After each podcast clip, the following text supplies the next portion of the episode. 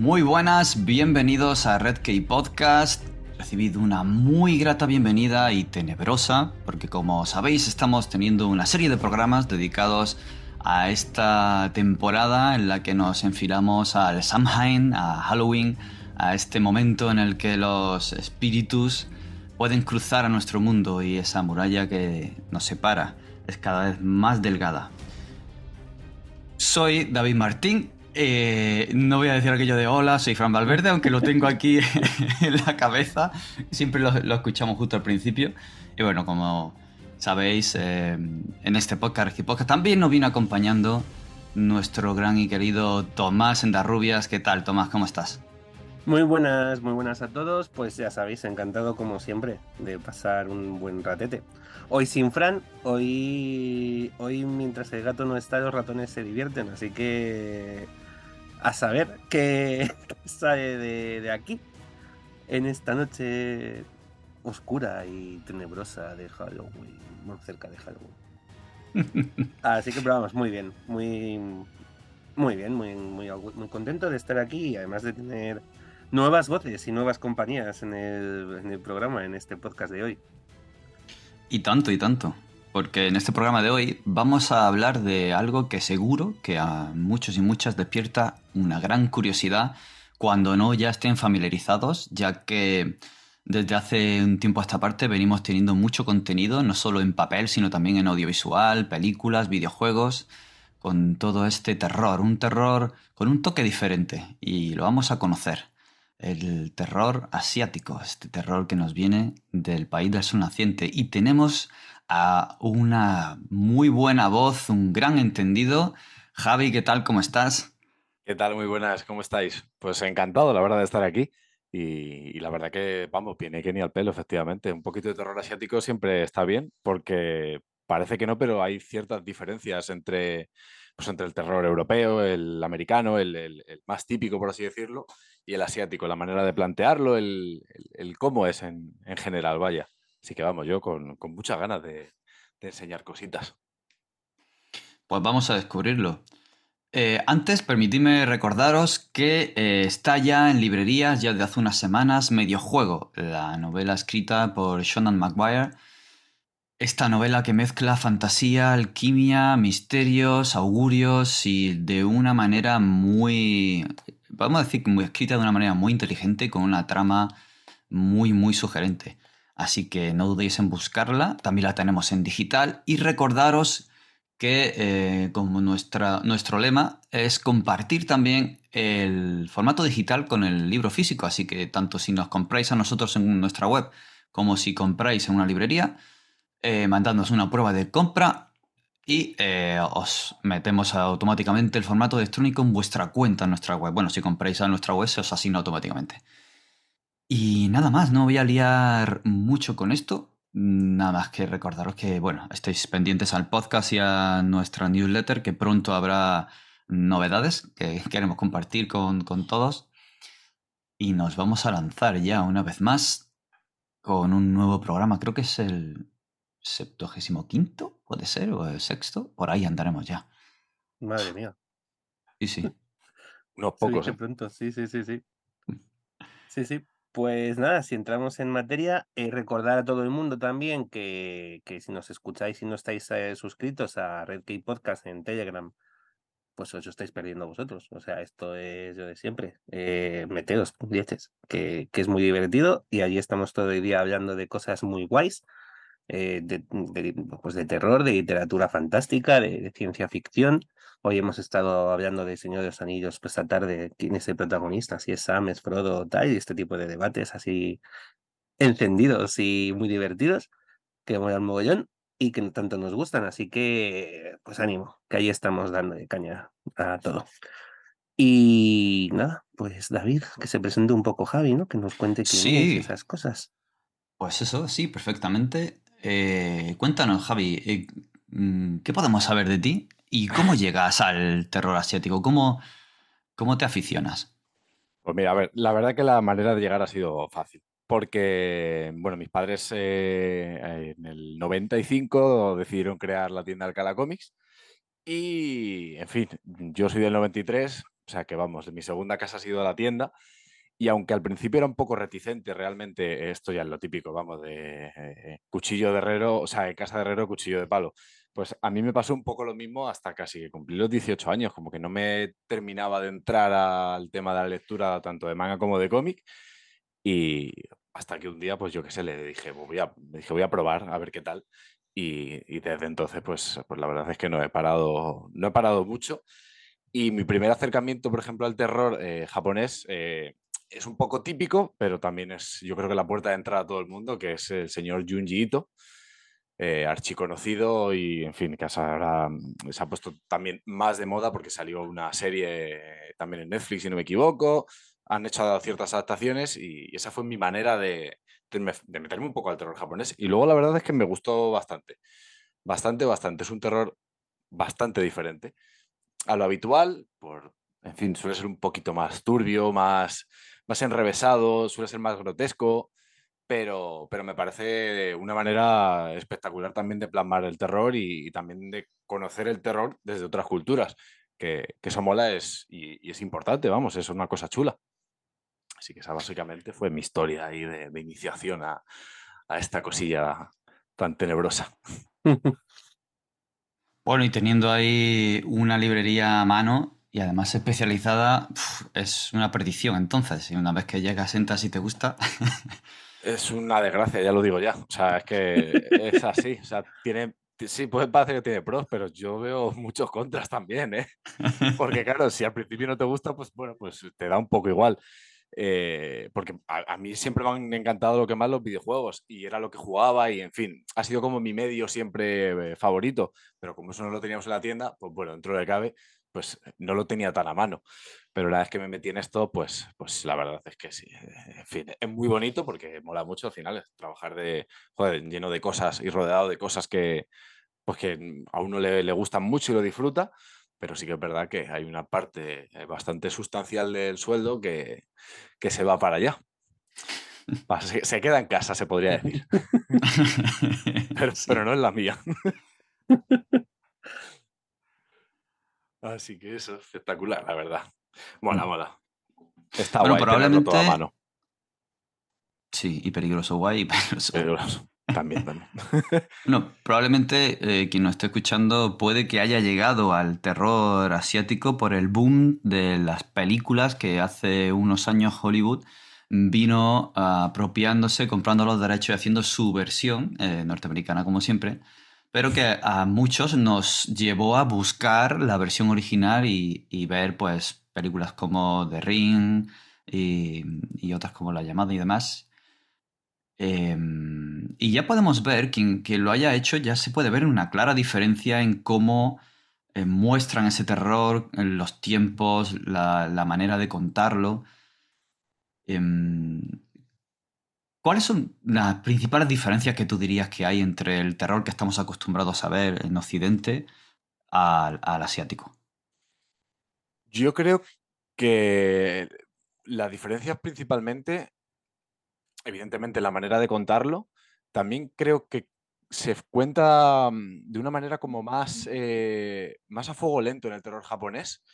En ciertas, en ciertas, por ejemplo, en, cierto, en ciertas películas o en ciertos mangas, en comparación, por ejemplo, del cómic de terror eh, habitual o tradicional. Y, también creo que las diferencias es que, eh, esto hablando desde el punto de vista del manga, suelen ser en las formas que, que, le dan por ejemplo, los personajes, a, los monstruos en caso de que los haya, a la hora de los sustos. Eh, lo hacen de una manera, ya te digo que para mí es un toque como más grotesco. Tiene un toque más enrevesado siempre, no es todo tan claro. Muchas veces terminas de leer algo y le empiezas a dar vueltas porque tiene como un, sentido como más metafórico. No es eh, como, yo qué sé, como una película, por ejemplo, de terror eh, convencional, que a lo mejor eh, empieza de una manera y sabes que va a ir increciendo constantemente, que te va a dar sustos y demás. En el tema de japonés, no, sé, noto que lo hacen, es, es, diferente, es de una manera, pues ya digo, como más, más grotesca, más inesperada muchas veces, más que termina, por ejemplo, de, terminas de leer algo y es que es eso, te quedas como pensativo, te, te deja, te deja reflexivo. Que eso es una cosa que a mí me encanta de los japoneses, que me parecen eh, los genios a la hora de crear historias que luego te dejan, dejan ese pozo en el cuerpo, en la mente, de, darle como un poco de vueltas, que no son como tan directas.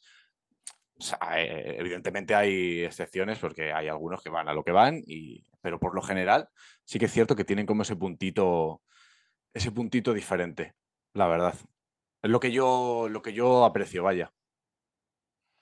De hecho, muchas veces incluso hasta em, el que sería el antagonista o el monstruo es eh, muy parecido a los seres humanos y, su forma se puede retorcer de una manera grotesca, la manera en la que actúa. Eh, suelen tener un puntito ahí entre trascendente y retorcido, ¿no? Sí, pero 100% además, sobre todo retorcido, ¿eh? es la palabra. Sobre todo retorcido, incluso lo cierto, eh, como los típicos personajes que de primeras parece que, es algo normal y corriente y a medida que se va desarrollando la historia empieza a tornarse la cosa como cada vez más y más y más turbia y te pega como un giro que dices, la madre que me parió, o sea, es eso, como que no necesitan tampoco de monstruos, que las figuras muchas veces son humanas y es cuando se cambian de un punto que dices, hostia, con este señor o esta señora, que parecía de una manera y de repente, y de repente pues, pues es todo lo contrario. Yo no, yo sabéis que no tengo mucha experiencia con los temas orientales, yo, he dicho muchísimas veces, con Javi en la tienda lo hemos hablado millones y millones de veces, mi incapacidad de, de, procesar, el, además que sé que es un problema mío, no, no de, ni, evidentemente no es ni de todo Japón ni de manga, es, es mío. El, mi incapacidad de procesar un poco este tipo de historias en, que no se corresponden con, con la estructura y lo que estoy acostumbrado a ver, a mí la incomodidad que me genera es otra. Pero sí que es cierto que, por ejemplo, leyendo, no voy a ser capaz de decir el nombre, porque era una, era una idea espiral de Junji precisamente. Uzumaki. Uzumaki suena, es que me suena a sushi, me suena a proyecto de Simon. Sí, tiene ese. ese. Em, e intenté leer Uzumaki y una cosa que me llamó mucho la atención en el rollo, en un poco en lo que estáis comentando, en cómo presenta a los personajes me pareció súper raro. Se me hizo muy, se me hizo muy raro el. Me parece que todo, por ejemplo, se me hizo muy raro ver a todo el mundo tan crispado desde el principio. En una historia accidental normal, cuando tú llegas a una, cuando vas a ir a una casa encantada o va a pasar algo, normalmente primero te acuerdan, ¿no? Es la presentación de la vida normal de todos y luego hay un momento de ruptura. Y aquí es la sensación que me dio fuera de que te tiran en medio de una de la ruptura ya empezada. O sea, es, las cosas ya son raras de antes y, y te y vas a ir viendo eh, cómo son raras y cómo cada vez son más raras. Y las reacciones de todo el mundo me parecen también, que es lo que me, pues eso también lo comentaba con Javi en su momento, me tiraba mucho para atrás el tipo de reacciones que tenían y creo que es lo que me, me saca de, de, este contexto, de este mundillo. Me pasó también con audiovisuales, o sea, HBO eh, hizo una serie llamada Llore hace unos años en HBO Asia, en que cada capítulo era, era una historia de terror ambientada y dirigida con actor, producción, dirección y tal, de, de, de directores locales, de, pues, uno que es en Indonesia, otro en Filipinas, hay uno en Japón, uno en Corea del Sur. Y, me pasaba a mí, o sea, creo que hay algo ahí de. Mm, yo estoy astrado con, con 45 años de, de mi caparazón occidental y me cuesta mucho salir. Em, ¿Tú con qué te quedas, Javi? O sea, no con qué te quedas entre Occidente y Oriente, que no, esto no es la batalla. ¿Qué es lo que más te gusta de, de este cómic oriental o de, de, este, de este manga vamos a, no sé si tirar tanto por el cómic oriental, porque no sé hasta qué punto mm, estás especie familiarizado con el cómic indonesio. O no sé si tiramos más ya directamente y empezamos a hablar de manga y de, y de cómic japonés. ¿Qué es lo que a ti ves que más, o sea, qué te atrae? ¿Qué te hizo decir, oye, eh, este mundo yo me quedo, yo aquí me quedo? O sea, ¿qué pillaste? Pues eh, mira, yo la primera obra que leí, además de terror, eh, juraría que fue Tomie de Junji Ito y mm, nada, justo seguido leí Uzumaki. Yo voy a ser completamente sincero, yo de primeras entré porque el dibujo de Junji Ito me, flipa mucho, o sea, me, encanta, me parece súper enrevesado, me parece que, bueno, a nivel de detalle, a nivel de, de cómo crea esas cosas turbias o esas modificaciones, por ejemplo, que tiene una persona en, en Tomie, por ejemplo, que le, le aparece como la segunda cara a la propia Tomie. A mí, sobre todo, entré por, porque visualmente me llamaba muchísimo la atención. Y era muy, bueno, lo típico también, ¿no? De que has oído hablar mucho de ello y dices, bueno, pues voy a darle una oportunidad. Pero, pero luego, por ejemplo, Tomie me encantó, luego Uzumaki me gustó más y me hizo quedarme porque a mí, por ejemplo, sí que me gustó mucho la manera de contar las cosas.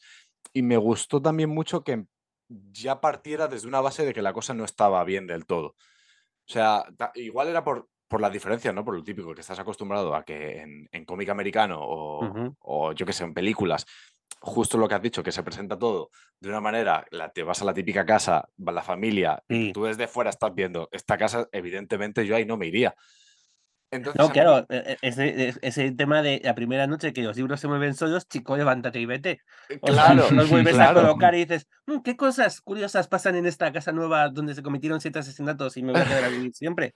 ¿Sabes? O sea, sí, sí, sí, estoy de acuerdo en esa parte de. Mm. Sí, como que a lo mejor es como demasiado. Es demasiado típico, ¿no? La estructura que tienen, que hay, evidentemente hay excepciones, ¿eh? hay excepciones. Pero, pero a mí lo que me gustó del manga eh, japonés o del cómic japonés fue precisamente eso, como que tampoco te presentaba desde el principio como algo bonito. Sabes que vas a algo de terror y desde el principio la cosa empieza chunga y acá al final se acaba volviendo pues eh, ultra chunga. Sí que es cierto que hay cosas un poco enrevesadas, porque Uzumaki empieza de una manera como espectacular y luego al final acaba todo dándose, pues justamente unas vueltas, unos espirales que te vuelves completamente loco. Pero, pero ya te digo que a mí sobre todo lo que me enganchó es eso, es la manera de narrar que tienen que, ya, que también digo, que evidentemente he leído cosas de terror de japonés que no me gustan precisamente por eso, porque a lo mejor no está bien no está bien narrado, no está bien escrito, más allá del dibujo, indiferentemente, o sea, independientemente del dibujo, que a mí me, o sea, te puede entrar, pero luego al final a mí lo que más me gusta es que la historia pues me haya calado, me haya gustado, me haya hecho pasar miedo o, o, así.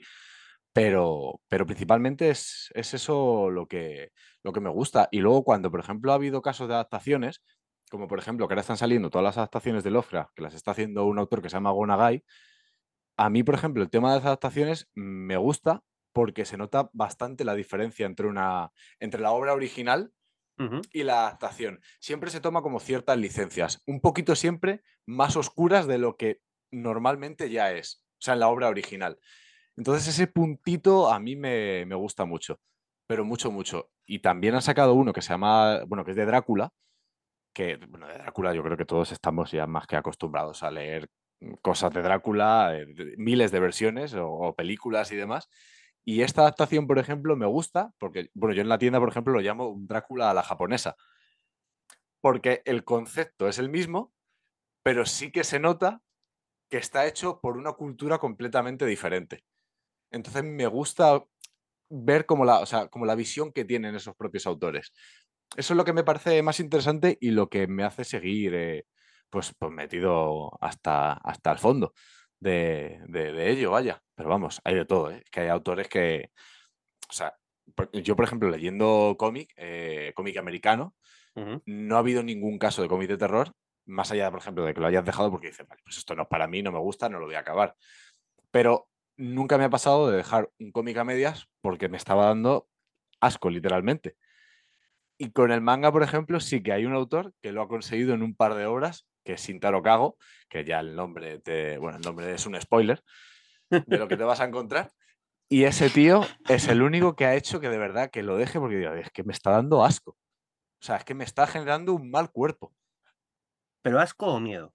No, no. En este caso fue más asco porque es de terror, pero era demasiado turbio.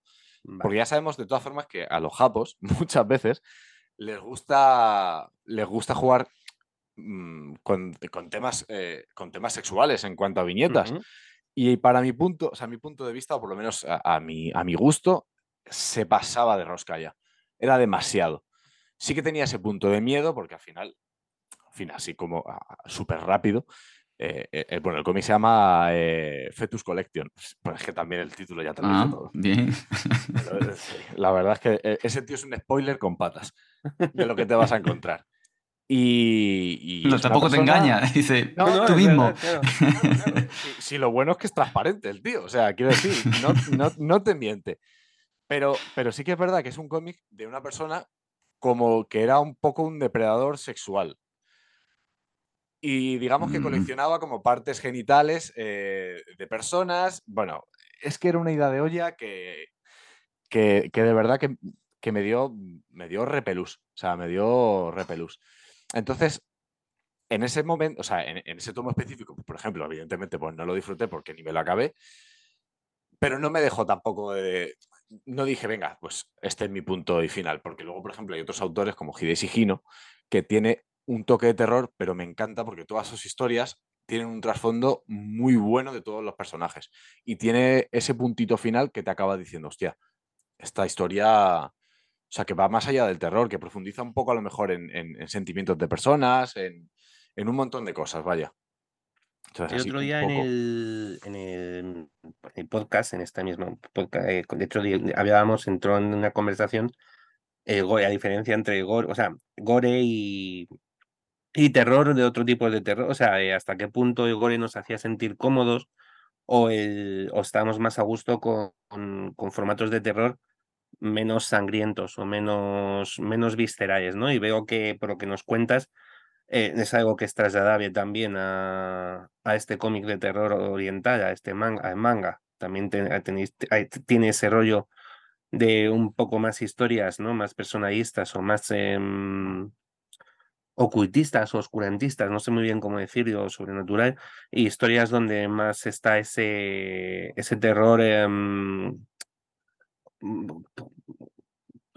corporal o urbano, no sé muy bien cómo Sí. definirlo, sin volver sin repetir otra vez gore, gore, gore, gore.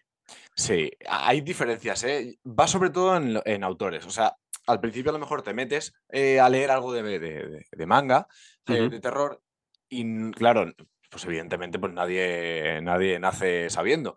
Sí. Entonces te metes eh, a un autor o a una obra y te puedes encontrar, claro, sin saber, te puedes encontrar una cosa eh, u otra. Por lo general, los mangas suelen ser bastante gores, pero sí que es cierto que hay otros tantos que, sobre todo de, de Hino, por ejemplo, que es un autor que tampoco me parece que sea especialmente gore, que sí que trata el terror, pero desde un punto de vista diferente, más de historia. O el propio Junji por ejemplo, porque Uzumaki tiene su punto gore, su punto grotesco, pero no es lo fundamental, digamos que no es el, el- el- el contexto principal. Entonces, tiene como esas diferencias. De hecho, si no me equivoco, creo que el- el, eh, en el manga, dentro del terror, está como la variante, que no me, es que no sé si es eh, Egurui o algo así, es como la terminología a ese tipo de manga un poquito más grotesco, más visceral, más, eh, más de esa manera, ¿no? Más, más gore, vaya. M- Más de coleccionar genitales. Sí, sí. más, eh, más, más- eh, sí, más de ese rollo, Más básicamente. de ese rollo. Más de ese rollo. De hecho, joder, me gustaría, no caigo ahora mismo del- en, el, en el nombre eh, y, y ya me está dando la esta de que necesito Ya acordarme. Me está dando el toque y, y no me acuerdo ahora mismo. Bueno, no me acuerdo ahora mismo. Si caigo lo, lo- lo suelto así, lo, lo vomito. Vaya. Pero, pero sí, tiene, tiene como ese género, vaya, específico. Ujú. Que entraría sin taro cago dentro de ese género. Que sigue siendo terror, pero bueno, que va un pasito más allá de, de la mente corriente. por así decirlo. Sí. Y que, mm, David, perdona, dale. perdona. No, No, dale. no, no, tú, tú, tú, tú, tú, de verdad. No, dale. Bueno, por lo que has estado diciendo, parece que de, mm, donde puede que se luzcan más y sean más tenebrosos, esa es la historia en la que el foco está puesto en, en lo humano y en, en el terror que puede causar un ser humano a otro. Más que en monstruos, criaturas mm, que vienen, te atacan, te persiguen o te hacen cosas muy malas. ¿Es así o también tienen una manera de lucirse en este retorcimiento japonés y esta manera de, de contar el terror con pues yokai o con cualquier otro tipo de, de Eh, criatura? Pues, a ver, eh, yo imagino que esto irá por gustos porque al final, yo que sé, a mí me gusta más eh, cuando potencian el tema de que sea un poco más de historia, ¿no? De los personajes. Incluso aunque tengan un poco como esa estructura más occidental, más eh, típica para nosotros. A mí es donde más me gusta por la manera que tienen de contar y porque normalmente suelen priorizar un poquito más el tema de la propia persona. O sea, no sé cómo, cómo explicarlo. Por ejemplo, hay un manga que se llama La mujer del apartamento, que es, eh, a priori podría ser eh, totalmente una película, una, pero una película americana, porque es eh, la típica película en que hay un protagonista y hay una mujer que no para de perseguirle de una manera bastante, bastante vasta. Pero me gusta porque profundiza mucho en la locura que acaba consiguiendo tener el, personaje principal, el cómo le va dando vueltas, el cómo se va agobiando. Lo focaliza todo muy desde una primera persona. Entonces, en ese punto a mí es cuando más me gusta. Pero claro, luego, pues en fin, es que Shintaro Kago, aunque a mí, por ejemplo, ese otro manga no me terminara de gustar porque se me hizo bola, no, lo siguiente, es que muchas personas que es lo que les flipa y lo que les, bueno, y lo que les vuelve loco, vamos, que les encanta. Que el manga tiene ese punto y yo, por ejemplo, cuando has dicho, Tomás, que te cuesta, como que te ha costado siempre entrar en esa estructura, yo la comprendo y además la comprendo porque yo creo que es un medio que principalmente, aunque se consuma ya de todas las edades, pero sí que puede estar un poquito como más para que te introduzcas de manera como adolescente. Que digamos que tienes, yo qué sé, que no te has cerrado tanto a un género, que no digo que sea tu caso ni mucho menos, pero que sí las puertas cerradas, valladas y, parcheadas, Esto es... Que claro. nunca digas de esta, bueno, me veréis, este cura no es mi padre, ni que el miércoles que viene no vaya te coja de Kuzulu, de que estas cosas también me conozco. Sí, bueno, esos, por ejemplo, yo creo que sí que te gustarían, ¿eh? dentro de lo que cabe, porque sí que es cierto que es una estructura más normal, o sea, no te va a chocar tanto. Pero, pero bueno, que sí que es cierto que es eso, que la manera eh, de contarlo es diferente y que, y que sí que, por ejemplo, te entiendo perfectamente. Yo, por ejemplo, y sin querer entrar en spoilers, ¿ves? En, en tema de mm, Uzumaki, que es la que empecé a leer y bueno, además es que la historia está tal cual. Fui a la tienda, había con Javi, digo, quiero leer algo de Junjito porque, porque llevaba días, meses escuchando ese nombre en, todos los, en todas partes y era como, bueno, ¿qué me leo? porque voy a darle la oportunidad al manga a través del terror. Y, Javi me recomendó precisamente Uzumaki, me lo llevé y leí 100 páginas. Fui incapaz de seguir. No, regalé, de hecho, regalé el libro porque la edición era preciosa, fantástica, y era una pena tenerla yo aquí en casa sabiendo que no voy a hacer uso de, ella. sea, regalé a una persona que sí que lo, ha disfrutado. ¿Vale? Con lo cual, genial.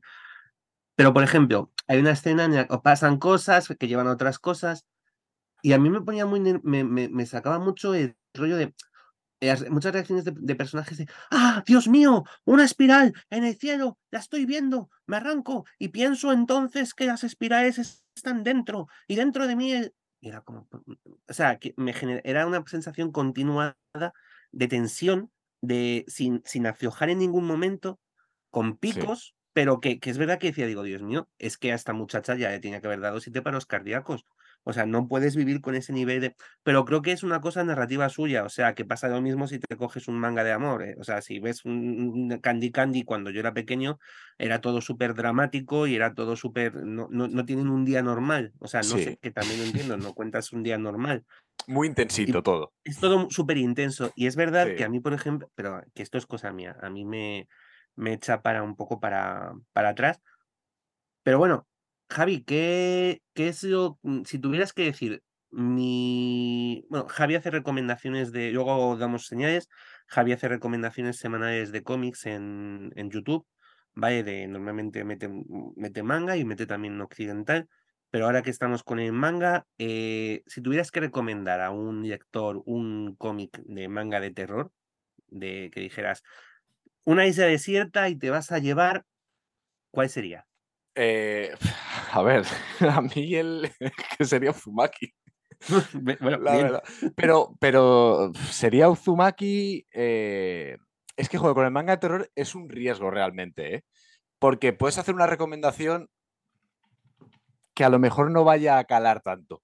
Pero fíjate, mira, saliendo de Uzumaki, para no ser la típica, o, o, no tan típica, a mí hay una que sí que me gustó mucho, que se llama Hideout que es un tomito único y me parece una maravilla. Tiene un tipo, por ejemplo, de lectura más convencional, porque, eh, por hacer una breve sinopsis para que se sepa de qué va, es eh, una pareja que está de vacaciones y, en fin, es una pareja que, pues que la verdad que sucede X cosas y se intentan ir de vacaciones pues para arreglar un poco la situación que tenían a nivel matrimonial.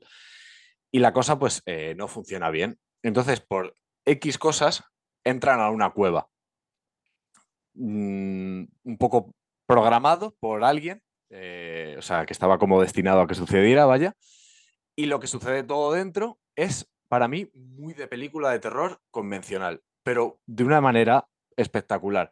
Porque no se anda con tonterías, es intenso, o sea, quiero decir, porque al final están sucediendo cosas bastante, bastante importantes y, bastante terroríficas todo el tiempo, pero no creo que se le haga pesada a nadie porque es un tomo bastante más finito que Uzumaki, porque Uzumaki es un trocho de 300 páginas, la verdad.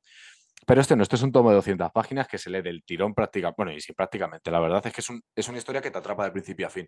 Y me parece que puede ser muy chula y muy buena para alguien que no haya leído nunca nada de manga, o, manga japonés, o que incluso está acostumbrado a leer cosas de cómic, o que le guste el cine de terror, y se quiera aventurar a leer una primera obra. A mí Hideout me parece muy chula. Y la mujer del apartamento, por ejemplo, que he dicho antes, también. Pero si me tuviera que quedar con una, fíjate que yo creo que sería Hideout. Bueno, eh, eh, hemos mencionado ya mm, varias veces el, título de Uzumaki. Eh, ya que hemos entrado a hablar un poquito de, la obra y de recomendaciones, ¿qué nos puedes contar para ver si alguien se atreve a acercarse a esta obra también? A ver, Uzumaki es peculiar, la verdad. Em, Uzumaki es un pueblo, en, un pueblo muy pequeño, la verdad, en el que empiezan a suceder cosas raras y todo se va tornando como en forma de espiral. Por X motivos que se van desencadenando a lo largo de la historia y que la verdad que está guay descubrir porque hay cosas que te dejan pues, con el típico como cliffhanger que terminas de leer una página y dices, hostia, ¿y esto ahora por qué? ¿Qué ha pasado? Pero básicamente es eso, es una historia de, terror eh, en el que todo al final parece que, o sea, a medida que vas leyendo, dices, esto es una locura enrevesada, a más no poder, pero que todo se va, digamos que esa espiral se va deshaciendo a medida que tú vas teniendo como más conocimiento de lo que estás leyendo, ¿no? A medida que lo vas leyendo, dices, vale, esto me está cuadrando. Pero básicamente es eso, es un pueblecito muy pequeño, con una ambientación eh, bastante acojonante, o sea, de estas típicas como si estuvieras eh, jugando al Silent Hill 2. Como mm. que lo ves, un pueblecito muy, muy pequeño, muy típico japonés, y, ves, pues eso, que poco a poco todo se le va dando importancia a las espirales porque van apareciendo espirales tanto en formas humanas como en formas eh, de objetos físicos. Y todo se va haciendo, pues, pues muy, muy, muy, muy, muy enrevesado. Pero sí que es cierto que, en fin, que te puede pasar un poco lo que le pasó a Tomás, que, que, joder, que a lo mejor llega un punto que sea demasiado intenso, demasiado como locura, y que no te entre por lo general es un manga que, joder, que suele tener, eh, o sea, que suele petarlo, suele tener mucho éxito, la verdad, y, suele gustar a mucha gente. Que ojo, Tomás, ¿eh? no eres la primera persona que conozco. No, no, no. Le ha pasado lo mismo, ¿eh? pero para yo nada. sé que en este tema el, problema es mío y hemos, hablado, y hemos hablado más veces, que es una cuestión mía con, con la narrativa.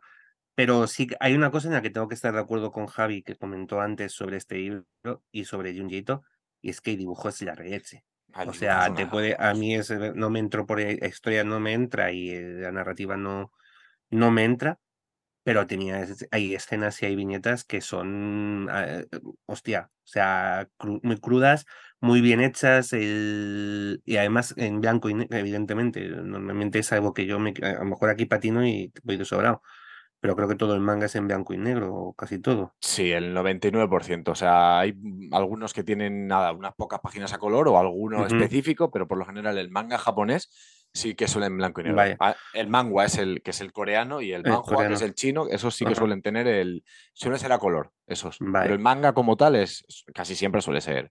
Al final no deja de ser tinta, o sea, dibujos hechos a tinta, a, no entiendo qué plumines, bolígrafos, a rotuladores, tinta al fin y al cabo, y es muy chocante ver muchas de las escenas en, en formato splash page, prácticamente eh, doble página, con mucho negro, evidentemente, porque al final toda la historia que te quiere contar es muy oscura y no tiene mucha paleta de color donde son fondos negros muy, muy pesados y, eh, y aspiral en donde menos te lo esperas, ¿sabes? eso sí que reconozco que, que es, es acojonante y, que tiene, y que miras la página y dices, madre mía, tío, ¿Cómo dibuja este hombre?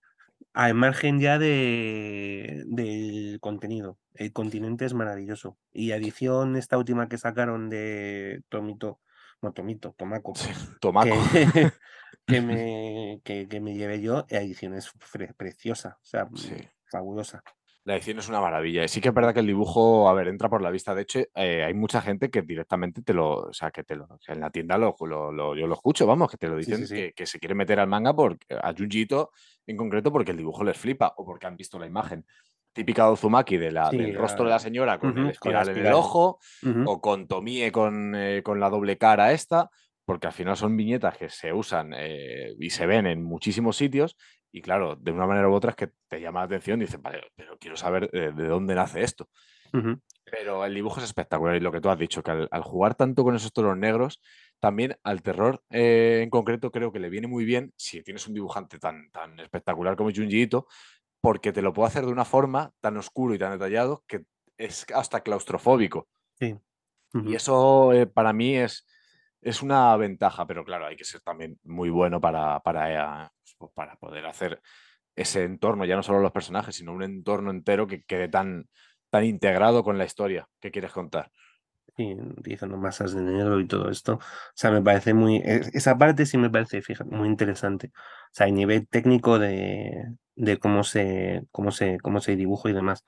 Además de Junjito, ahora mismo es fácil conseguir cosas porque me equivoco, hay una colección, un coleccionable tipo de estos semanal o quincenal de, de su obra, de, con las mejores obras o algo así, correcto, ¿no? Sí, está sacando, está sacando un coleccionable de que van a ser 30 números, creo, de, de Junji y sale cada dos semanas y tiene mm, prácticamente lo mejor, o sea, lo mejor dentro de lo que es la editorial ECC, que es la que tiene los derechos, la que está sacando el coleccionable. Porque, por ejemplo, Uzumaki no lo pueden meter porque es de Planeta, bueno, en fin, ya sabemos. Sí, historias.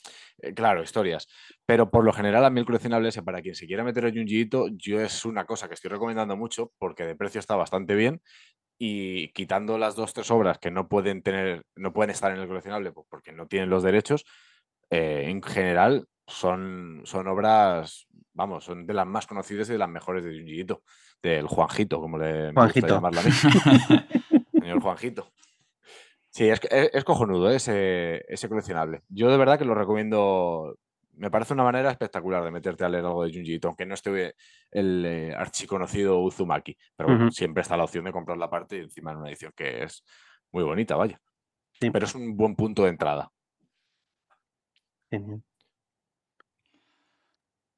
Bueno, pues ya sabéis la manera en la que podéis acercaros a este manga de terror, a este terror japonés en sus diferentes formas. Es un terror muy sugerente. Eh, muchos, muchas de las ideas, de las maneras ya nos han sido transmitidas en películas, en series. Eh, hemos venido los occidentales a querer descubrir el terror y hemos venido a buscarlo muchas veces a Japón. Tenemos, pues, por ejemplo, la segunda temporada de Terror, que es eh, al final dirigida por una, directora japonesa, si no me equivoco, y cuenta una historia propiamente japonesa en, Norteamérica. Con, con, bueno, cositas que, pasan, yo la recomiendo, a mí me gustó mucho, y, tiene, em, salvando las distancias de la manera en la que se, viene contando y se viene mostrando, como nos decía Javi. Pero sí que se nota ese, ese fuego lento, se nota esas cosas trascendentales y a veces crueles. Quizá no tanto como en estos mangas que nos comenta, pero sí. Incluso, mm, que mucha gente no lo sabe, la película del cine negro también se inspiró en una película, en este caso de anime, eh, Perfect Blue, si no me equivoco. Sí, de Satoshi con un peliculón, la verdad. Mm, dicen que es eh, una de las mejores películas y además tiene muchísima eh, fama de Satoshi Kon eh, como uno de los grandes genios de la imaginación, de la animación en Japón.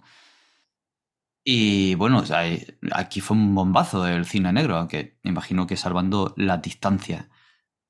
Me imagino que será muy diferente, ¿no? Para quien no conozca Perfect Blue, ¿cómo de diferente es esta película?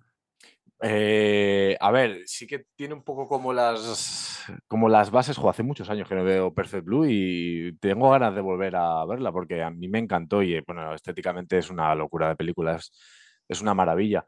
Pero, pero sí que tiene las, tiene, o sea, tiene diferencias. La verdad es que no te sabría ahora mismo decir exactamente cuáles son, porque me gustaría refrescar eh, la de Perfect Blue, porque el cine negro sí que la había a lo mejor hace 4 o 5 años, hace un pelín menos, de hecho yo creo que bastante menos, pero, pero yo imagino que tomarían, eh, haciendo un poco de memoria, ciertas reminiscencias, yo creo, a lo mejor de escenas, de como de mm, interpretar escenas de Perfect Blue, eh, por ejemplo, del personaje principal, es Natalie Portman, ¿verdad?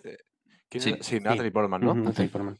O sea, eh, por ejemplo, de, ciertos planos a lo mejor que sí que los tiene como muy parecidos, de a lo mejor de, ese propio personaje que, joder, yo recuerdo el cine negro, es una película dura de narices, la verdad. La manera a lo mejor esa de transportar el sentimiento que tiene la personaje principal de, de, Perfect Blue con la del cisne negro. Ese puntito como más, yo qué sé, que te haga como también meterte en su papel, ¿no? Empatizar. Que ya digo que para mí en eso son unos maestros, pero joder, me gustaría volver a verla de nuevo, que lo peor es que la tengo en Blu-ray y, está ahí, pues lo típico, para, joder, para apreciar bien las diferencias, pues eso, para captarlas bien, bien. Tiene un toque muchísimo más psicológico, ¿no? Eh, Sí, Perfect Blue muy psicológica, muy, muy, muy psicológica. De hecho, yo creo que es una película que no es para todo el mundo, ¿eh? O sea, que no a todo el mundo le va a gustar, que a lo mejor tiene como una fama muy de que es una de las grandes obras de la animación, pero que a lo mejor no es algo, no es algo para todos los públicos. Bueno, en general, ninguna película es para todos los públicos. Quiero decir mm. que todo tiene su, su, nicho, unos más amplios, otros menos. Pero Perfect Blue sí que tiene ese puntito. Además, es una película que sí que es muy japonesa en ese sentido. Porque sí que es muy dura, muy reflexiva, muy, muy de lo que les gusta a ellos, que es hacer sufrir a la gente, los jodidos. O sea, cuando quieren. O sea, es que para eso son, de verdad que son mágicos. Si te quieren hacer llorar, es que lo hacen. Es, lo tienen facilísimo, macho. Tienen una manera de tocar hondo a la gente eh, a, la hora de contar historias que en ese aspecto es que me parecen únicos. Entonces, si, si quizá Perfect Blue no sea una buena película para llegar a, a la, manera de contar historia japonesa. Y alguien que no quiera leer un manga y quiera ver una, un anime, una película, ¿cuál recomendarías para llegar? Pues a ver, a ver, o sea, Perfect Blue yo creo que sí que puede llegar porque es una obra de arte, pero bueno, que a lo mejor le puede pasar un poco como Akira, ¿no? Que Akira es una película ultra mega conocida, igual que el manga, pero que a lo mejor tiene como un tipo de, narración o un contexto porque no a todo el mundo a lo mejor le mola la estética un poco más futurista, con ese Neo Tokio y demás. Pero a ver, una película que para mí es, eh, yo creo que para todos los públicos prácticamente y que lo van a disfrutar y que seguramente van a llorar, es Your Name, por ejemplo. La de Your Name es una película que, que, que yo me acuerdo cuando la vi en el cine, que iban pues en fin, estaba llena de niños, ¿no? Pues lo típico, los padres, esa animación, pues venga, para los niños. Y se metieron y luego ves a los padres sufrir, los niños diciendo, pues no me he enterado de nada. Porque, pero sí que es una película más para todos los públicos. Your Name, creo que es una película que si no has visto nunca nada de animación, me parece perfecta. Me parece una película preciosa, entra por los ojos de porque la animación es una locura, la banda sonora es un espectáculo y la manera de contarte la historia es una preciosidad. O cualquiera de estudio Ghibli, pues un poquito mm. las distancias. Aunque sea Your Name sea un poco de corte más humana y eso haga que hay ciertas personas con reticencias a, los, eh, entre comillas, dibujitos, pues se les haga más, eh, más sencillo. Porque Estudio Ghibli, el viaje de Chihiro es mítica, pero como tiene ese corte como mucho más fantástico, pues yo qué sé, habrá alguien con mal gusto, no, que, no le, que, no le, guste. Pero Your Name me parece perfecta. Y de animación, yo es que, por ejemplo, tanto animación como de manga, a mí me parece que hay uno perfecto, muy típico, pero me parece que funciona muy bien, que es Death Note. Death Note me parece una masterclass de tenerte atrapado durante 36 episodios, creo que eran, sin mm, parar. O sea, es una masterclass absoluta. Totalmente, totalmente. Además, muestra una de las figuras recurrentes, tanto de historias de terror como de otro tipo, el Shinigami es este dios de la muerte, como lo entienden ellos. Que es muy diferente a nuestra muerte, ¿no? Muy diferente, sí, sí que es cierto. Y además porque tienen como muchas figuras normalmente como, como muy mitológicas eh, en Japón. Como que tienen como mucho. Tienen como tanto bagaje, bagaje cultural y tanta historia que, pues que, que, al final todo tiene como un porqué, por así decirlo. Y en Death Note, por ejemplo, el tema de los Shinigamis, que es el dios de la muerte, o sea, en principio es como lo típico de que hay muchas personas que no creen en, que existan los Shinigamis y demás, pero son como esa figura como diabólica de Japón, de una manera completamente diferente. Pero sí, sí, sí que lo tienen como un poco, lo tienen diferente también. Sí, sí a nivel cultural, al final se nota un montón que, que en fin le dan mucha importancia también. Bueno, cuando por ejemplo muere a alguien dentro de una, pues, un familiar, siempre le ponen como ese, esa especie como de templo en casa. Lo tiene, yo que sé, como para hacerlo como más presente todavía, como que la muerte esté más presente, pero no de una manera especialmente negativa, lo veo yo. Solo veo como un poco, no sé, como, como homenaje, como para que nunca termine de irse esa persona de, de tu lado. Igual, me o sea, quiero decir, me estoy tirando lo mismo pisto, ¿eh? Lo mismo llega alguien que, que sea japonés y diga, este chaval está gilipollas, pero es, es mi percepción. Muy bien.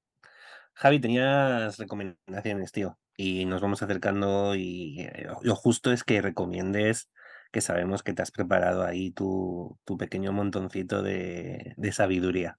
He traído, nada, he traído unas cosillas. Algunas ya las he, ya las he nombrado porque, bueno, Zumaki estaba por aquí porque no podía faltar. Pero bueno, mira, para eh, decir otra obra, por ejemplo, de Junji Ito, que no es eh, a lo mejor tan típica, es eh, Hellstar Remina, que es, es otra obra de, de Junji Ito, también está en un tomito único y juraría que está o va a estar en el coleccionable, estoy casi seguro. Y este tiene un puntito diferente eh, porque es una especie como de planeta en el que aparece un agujero de gusano, le mete como un puntito así como más... Eh, Ciencia ficción. Como, si fuera interestelar. sí, tiene ese puntito, pero vamos, que no termina de ser eso, simplemente como es el, como el inicio de la historia, vaya. Pero, pero en fin, lo que tiene ese agujero negro es que lo que hace es que la chica, Remina, la protagonista, tenga como el poder de poder, eh, la redundancia, hacer desaparecer la Tierra. O sea, tiene como ese... Es un puntito diferente, ¿eh? A Uzumaki, por ejemplo. No tiene absolutamente nada que, nada que ver. Es súper polifacético el jodido de Junji Ito. Pero esta, por ejemplo, me parece muy chula y muy diferente a lo habitual. Porque mezcla un puntito... Este sí es eso. Tiene un puntito como más de ciencia ficción. Entonces, esta me parece muy chula. Luego, bueno, Hideout, que es la que he dicho, que a mí me parece un tomo único, me parece imprescindible, la verdad, dentro de, pero tanto de terror como de la gente que le guste el manga y demás, es uno de esos tomos únicos que suele estar en muchas bibliotecas porque, porque mola mucho y no suele ser tampoco súper normal que los tomos únicos funcionen muy bien de principio a final, siempre suele flaquear en algún punto, sobre todo en el final, porque son historias de 200 páginas y al final es difícil desarrollar una cosa tan bien y que cierre tan bien. Pero, pero este, por ejemplo, es muy bueno. Bueno, la llamada de Chulu o cualquier adaptación de las que está sacando ahora eh, Planeta de Gonagai, de Lovecraft, están de maravilla. A que le guste Lovecraft, mm, me parece un win-win absoluto, vamos. Porque están muy bien hechas las adaptaciones y el dibujo es una barbaridad. Súper oscuro, ¿eh? O sea, Uzumaki es oscurete, pero esto telita también, ¿eh? Y luego, mira. Esto no va a terminar bien para alguno de nosotros. No, esto no va a terminar. Es probable, la verdad. Yo pido perdón de antemano. No, no, ya, ya hablaremos tú y yo. Y luego, mira, para decir eh, dos últimas.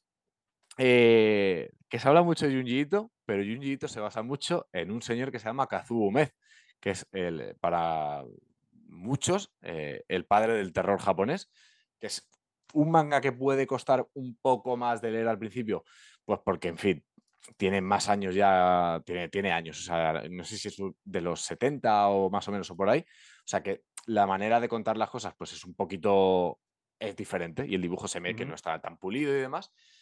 Pero de Kazumes, por ejemplo, hay uno que es como muy famoso, que es el, el, el chico de los ojos de gato, que son dos tomitos, dos tronchos Sí, dos son dos tronchos, la verdad.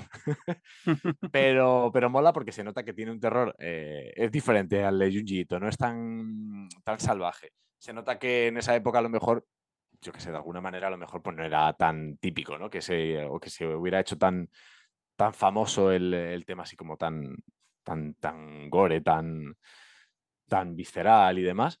Pero esto mola eh, y son, normalmente son historias autoconclusivas, todo lo que tiene el, e, este autor, Kazuo Mez.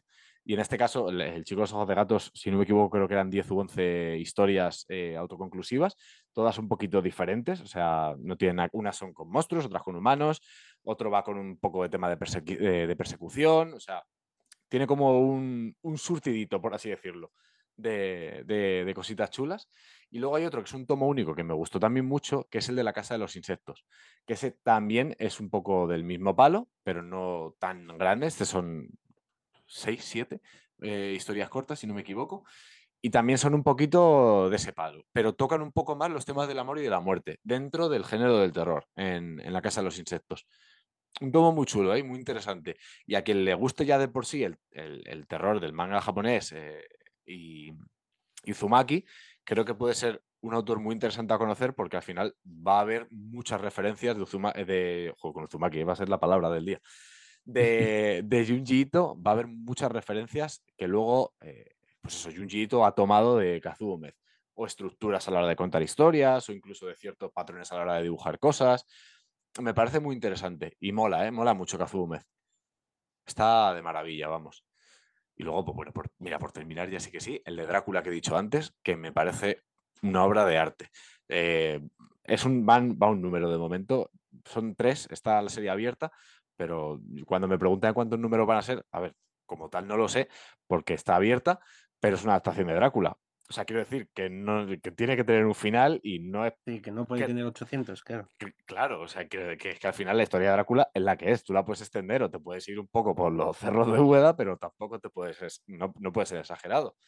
Y es una maravilla de adaptación y el dibujo del autor de Shinichi Sakamoto a, mí ese autor en concreto es que me, me, encanta todo lo que hace, tiene cosas muy diferentes y el dibujo en este es que cualquier persona que abra una sola página, bueno, ya lo verás el siguiente día, Tomás, pero te lo voy a enseñar.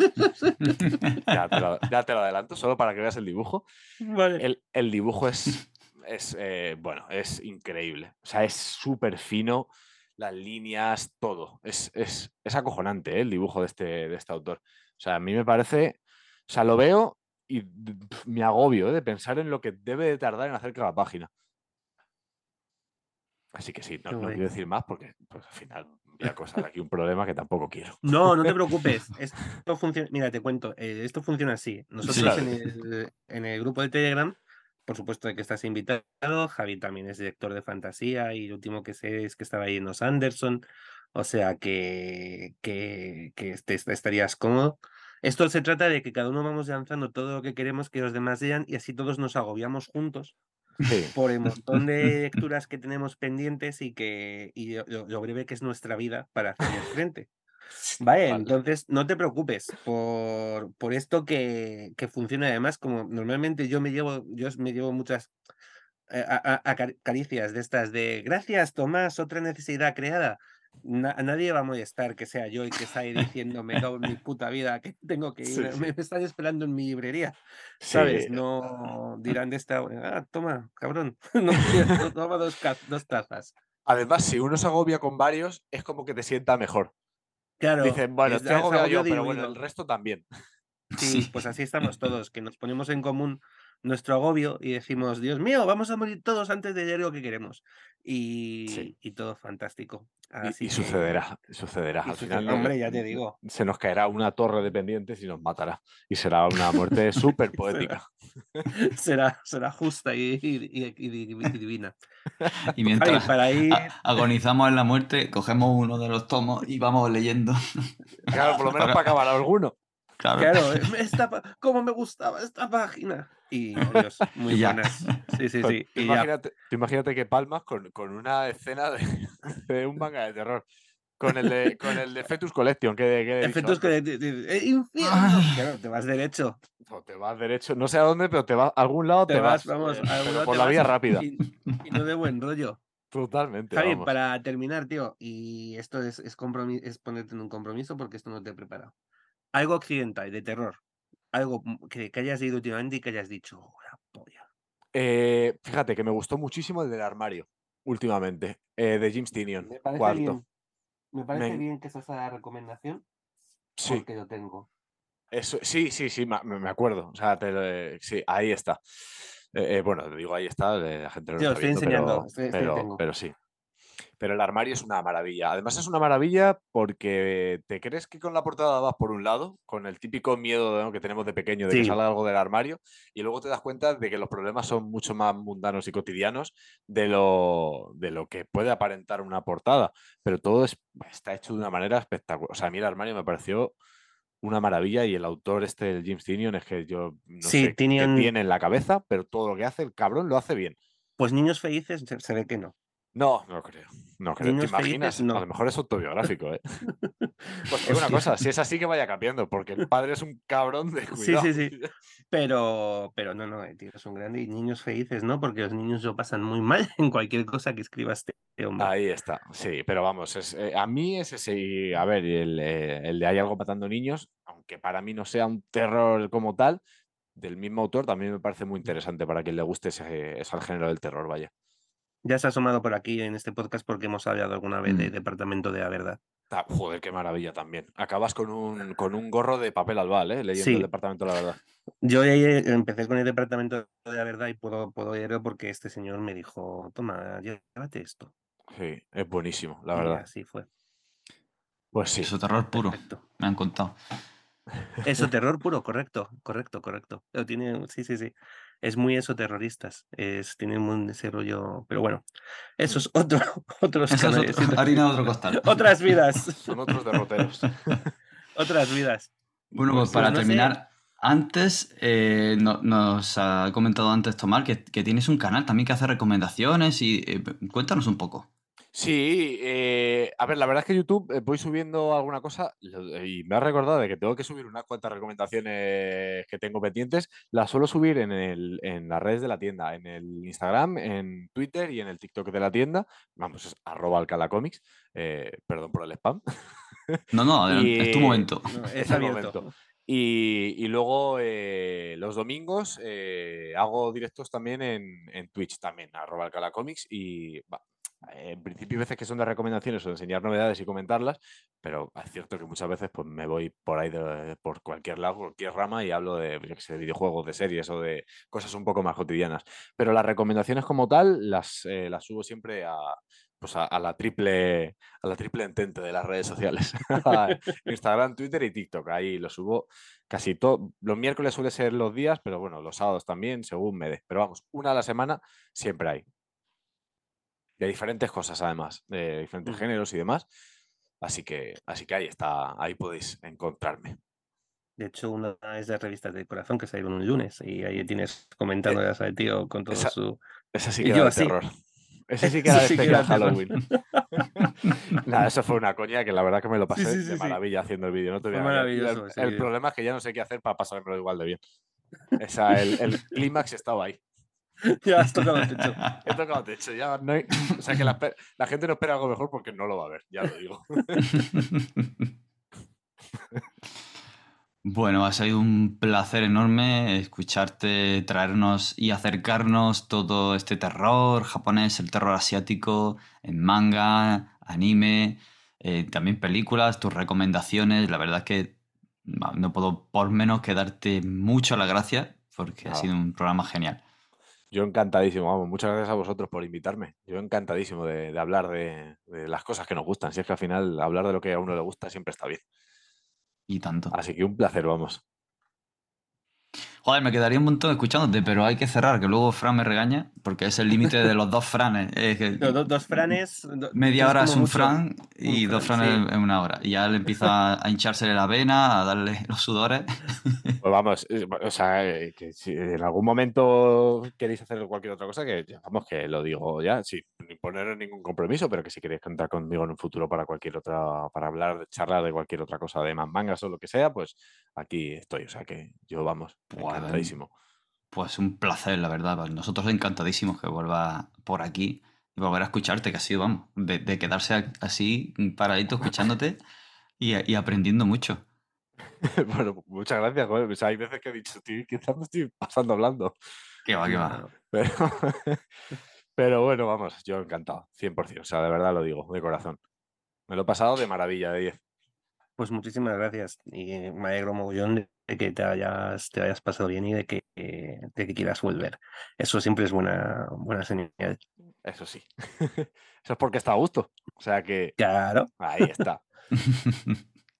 ahí está. Pues nada, recordamos en Telegram que podéis encontrarnos en Redgate Pox- Podcast, como ha dicho Tomás, este canal en el que Eh, compartimos todo lo que tenga que ver con la literatura de ciencia ficción, de, terror, de fantasía, mm, videojuegos, cómics y a todo donde llegue la fantasía, la ciencia ficción y el terror. Así que ahí tenéis vuestra casa si queréis apuntaros. Y nada, os recuerdo que ya pronto daremos alguna novedad en Red Key Books con alguna novela que está ahí en tintero que se está retrasando un poquito, pero, pero ya llega, ya llega. Así que estad atentos que ya mismo, ya mismo está aquí. Nada, muchas gracias Javi, muchas gracias Tomás por acompañarnos y muchas gracias a todos y a todos por escucharnos. Si queréis, dejadnos vuestros comentarios sobre manga. Si tenéis alguna recomendación, dejadnos también un comentario, ya sabéis, en nuestra web, en iBox y también estamos por ahí en, varias otras plataformas, aunque no sé si permiten comentarios, pero bueno, igualmente podéis hacérnoslo llegar. pues muchas gracias, nos vemos en otra. Ha sido todo un placer. Un abrazo. Nos vemos en la próxima. Un saludo grande. Muchas gracias. Hasta luego. Chao.